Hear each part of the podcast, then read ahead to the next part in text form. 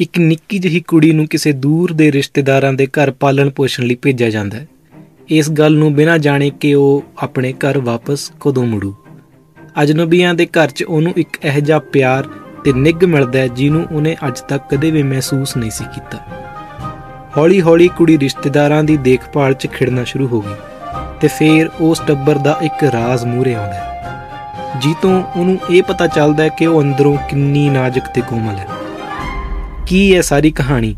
ਇਹ ਸੁਣਨ ਲਈ ਦੇਖਦੇ ਰਹੋ ਇਨਸਪਾਇਰਡ ਪੰਜਾਬ ਸਵਾਗਤ ਹੈ ਕਹਾਣੀ ਦੇ ਦੂਜੇ ਭਾਗ 'ਚ। ਖੁੱਲੇ ਵੱਡੇ ਕਮਰੇ ਦੇ ਨਾਲ ਇੱਕ ਬੈੱਡਰੂਮ ਹੈ ਜਿਹਦੇ 'ਚ ਇੱਕ ਡਬਲ ਬੈੱਡ ਪਿਆ ਹੈ। ਮਾਮਾ ਮਾਮੀ ਇੱਥੇ ਹੀ ਪੈਂਦੇ ਹੋਣਗੇ। ਮਾਮੀ ਜੀ ਮੈਨੂੰ ਉਸ ਬੈੱਡਰੂਮ ਤੋਂ ਅੱਗੇ ਇੱਕ ਬਾਥਰੂਮ 'ਚ ਲੈ ਜਾਂਦੇ ਨੇ ਤੇ ਟੱਬ ਨੂੰ ਟੂਟੀ ਥੱਲੇ ਕਰਕੇ ਟੂਟੀ ਚਲਾ ਦਿੰਦੇ ਨੇ। ਥੋੜੇ ਜਿਹੇ ਟਾਈਮ 'ਚ ਹੀ ਚਿੱਟਾ ਬਾਥਰੂਮ ਇੱਕ ਧੁੰਦ ਜਿਹੀ 'ਚ ਸਮਾ ਜਾਂਦਾ ਹੈ।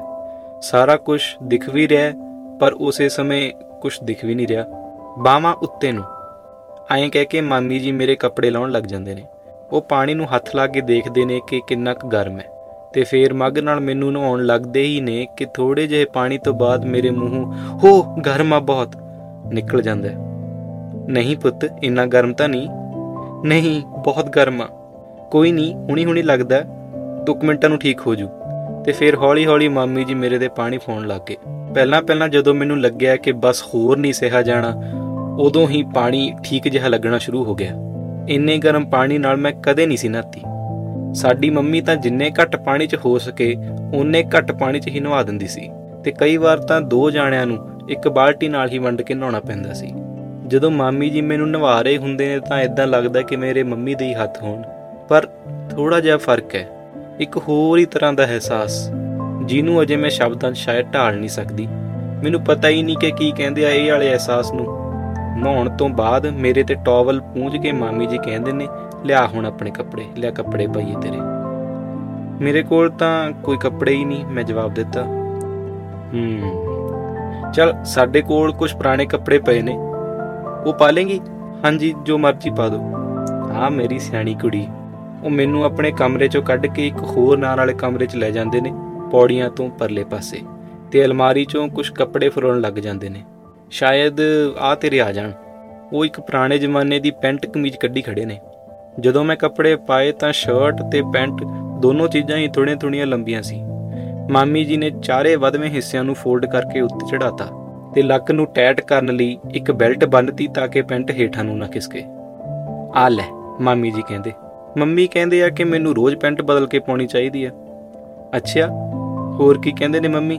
ਉਹ ਕਹਿੰਦੇ ਨੇ ਕਿ ਜਿੰਨਾ ਟਾਈਮ ਲਈ ਤੁਸੀਂ ਚਾਹੋ ਉਨਾ ਟਾਈਮ ਮੈਨੂੰ ਆਪਣੇ ਕੋਲ ਰੱਖ ਸਕਦੇ ਹੋ। ਮਾਮੀ ਜੀ ਨੇ ਹੱਸਣਾ ਸ਼ੁਰੂ ਕਰਤਾ ਤੇ ਫਿਰ ਮੇਰੇ ਵਾਲ ਬੌਣ ਲੱਗ ਗਏ। ਫਿਰ ਥੋੜੇ ਟਾਈਮ ਬਾਅਦ ਇੱਕਦਮ ਵੀ ਚੁੱਪ ਜੇ ਕਰ ਗਏ। ਇਸ ਕਮਰੇ ਦੀਆਂ ਸਾਰੀਆਂ ਵਿੰਡੋਆਂ ਖੁੱਲੀਆਂ ਨੇ ਤੇ ਬਾਹਰ ਥੋੜੇ ਜਿਹੇ ਕੱਚੇ ਥਾਂ 'ਚ ਕਿਆਰੀਆਂ 'ਚ ਸਬਜ਼ੀਆਂ ਬੀਜੀਆਂ ਹੋਈਆਂ ਨੇ। ਨਾਲ ਹੀ ਉਹਦੇ ਇੱਕ ਕੌਂ ਹੈ ਜਿਹਦੀ ਚੁੰਝ 'ਚ ਕੋਈ ਚੀਜ਼ ਹੈ ਤੇ ਉਹ ਉਸ ਚੀਜ਼ ਨੂੰ ਥੱਲੇ ਸਿੱਟਦਾ ਹੈ ਤੇ ਫਿਰ ਟੰਗ ਮਾਰ ਕੇ ਨਿੱਕੇ ਨਿੱਕੇ ਦੋ ਹਿੱਸੇ ਕਰਕੇ ਖਾਣ ਲੱਗ ਜਾਂਦਾ ਹੈ। ਪਹਿਲਾਂ ਇੱਕ ਟੁਕੜਾ ਤੇ ਫਿਰ ਦੂਜਾ। ਆ ਜਾ ਮੇਰੇ ਨਾਲ, ਮਗਰਲੇ ਪਾਸੇ ਮੋਟਰ ਤੇ ਚੱਲ। ਮਾਮੀ ਜੀ ਕਹਿੰਦੇ ਨੇ, ਹੁਣੀ? ਕਿਉਂ ਹੁਣੀ ਨਹੀਂ ਚੱਲ ਸਕਦੀ?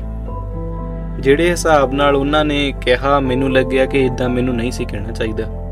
ਮੈਂ ਹੁਣੀ ਕਿਉਂ ਨਹੀਂ ਚੱਲ ਸਕਦੀ? ਇਹਦਾ ਜਵਾਬ ਹੁਣ ਮੈਂ ਕੀ ਦੇਵਾਂ? ਕੀ ਮੈਂ ਰਾਜ਼ ਰੱਖ ਸਕਦੀ ਆ ਇਹ ਗੱਲ ਨੂੰ? ਮੈਂ ਕਿਹਾ, ਕੀ? ਮਾਮੀ ਜੀ ਇੱਕਦਮ ਕਹਿੰਦੇ, ਜਿਵੇਂ, ਜੇ ਮੈਂ ਨਾ ਦੱਸਣਾ ਹੋਵੇ ਕਿ ਮੈਂ ਹੁਣੀ ਕਿਉਂ ਨਹੀਂ ਜਾ ਸਕਦੀ, ਫੇਰ?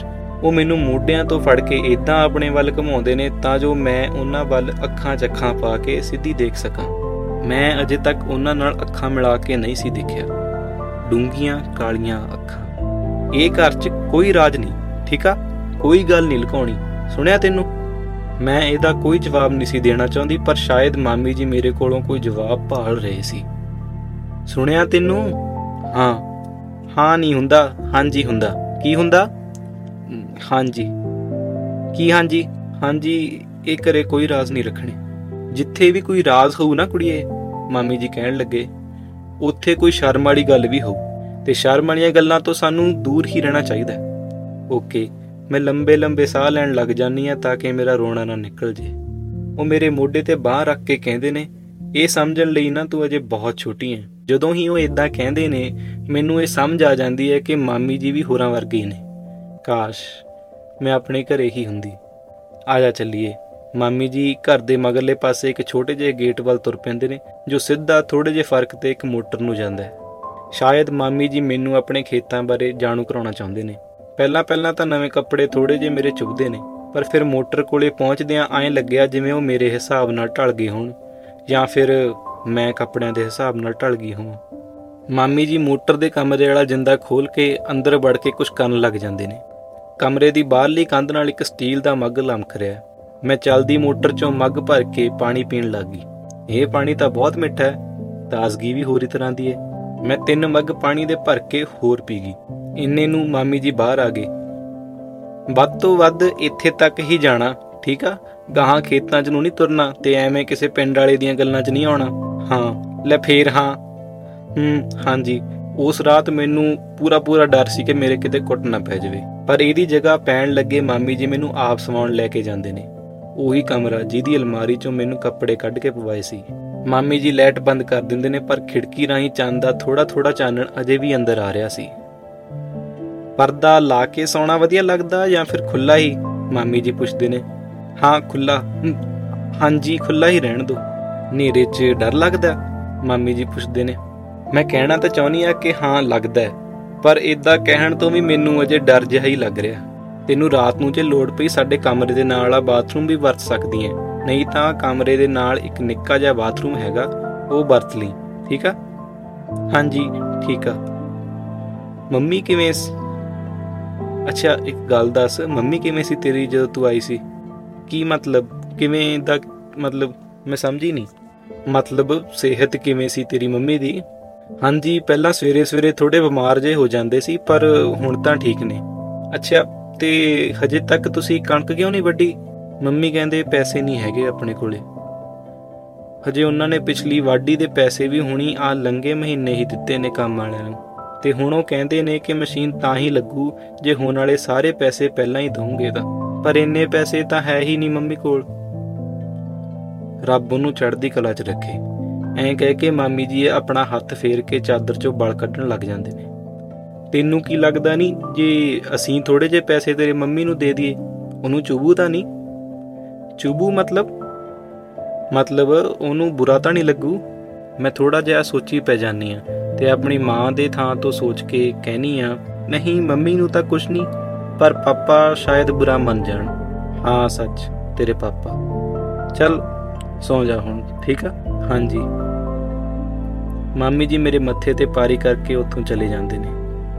5 ਮਿੰਟਾਂ ਬਾਅਦ ਮੈਂ ਉੱਠ ਕੇ ਬਹਿ ਜਾਨੀ ਆ ਤੇ ਆਪਣੇ ਆਲੇ ਦੁਆਲੇ ਦੇਖਣਾ ਸ਼ੁਰੂ ਕਰ ਦਿੰਨੀ ਆ ਸਾਹਮਣੇ ਵਾਲੀ ਕੰਧ ਤੇ ਇੱਕ ਵਾਲਪੇਪਰ ਲੱਗਿਆ ਹੋਇਆ ਜੀ ਤੇ ਅੱਡ-ਅੱਡ ਕਾਰਟੂਨ ਬਣੇ ਹੋਏ ਨੇ। ਸਾਰੇ ਹੀ ਕਾਰਟੂਨ ਬੜੇ ਖੁਸ਼ ਲੱਗ ਰਹੇ ਨੇ।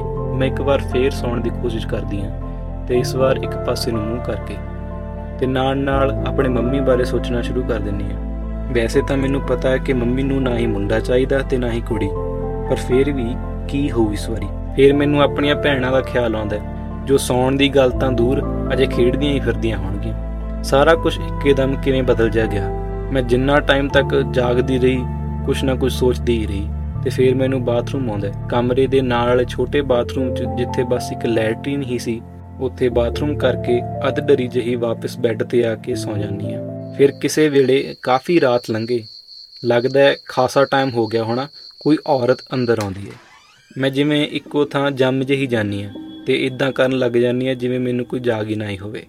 ਮੈਨੂੰ ਆਪਣਾ ਗੱਦਾ ਥੱਲੇ ਨੂੰ ਧੁਸਣ ਦਾ ਅਹਿਸਾਸ ਹੁੰਦਾ ਹੈ। ਬੈੱਡ ਤੇ ਪਏ ਕਿਸੇ ਭਾਰ ਦਾ ਅਹਿਸਾਸ ਹੁੰਦਾ ਹੈ। ਫੇਰ ਇੱਕ ਹੌਲੀ ਜਿਹੀ ਆਵਾਜ਼ ਆਉਂਦੀ ਹੈ, ਰੱਬ ਤੇਰੇ ਤੇ ਕਿਰਪਾ ਕਰੇ ਬੱਚੂ। ਜੇ ਤੂੰ ਮੇਰੀ ਆਪਣੀ ਹੁੰਦੀ ਨਾ ਤਾਂ ਮੈਂ ਤੈਨੂੰ ਇਦਾਂ ਕਿਸੇ ਓਪਰਿਆਂ ਦੇ ਘਰੇ ਕਦੇ ਨਹੀਂ ਸੀ ਰਹਿਣ ਦੇਣਾ। ਅੱਜ ਲਈ ਬਸ ਇੰਨਾ ਹੀ। ਮੇਰੇ ਕੰਮ ਨੂੰ ਸਪੋਰਟ ਕਰਨ ਲਈ ਤੁਸੀਂ ਇਨਸਪਾਇਰਡ ਪੰਜਾਬ ਚੈਨਲ ਨੂੰ ਸਬਸਕ੍ਰਾਈਬ ਕਰ ਸਕਦੇ ਹੋ। ਅਗਲੇ ਭਾਗ 'ਚ ਫੇਰ ਮਿਲਦੇ ਹਾਂ। ਤਦ ਤੱਕ ਲਈ ਸਤਿ ਸ਼੍ਰੀ ਅਕਾਲ।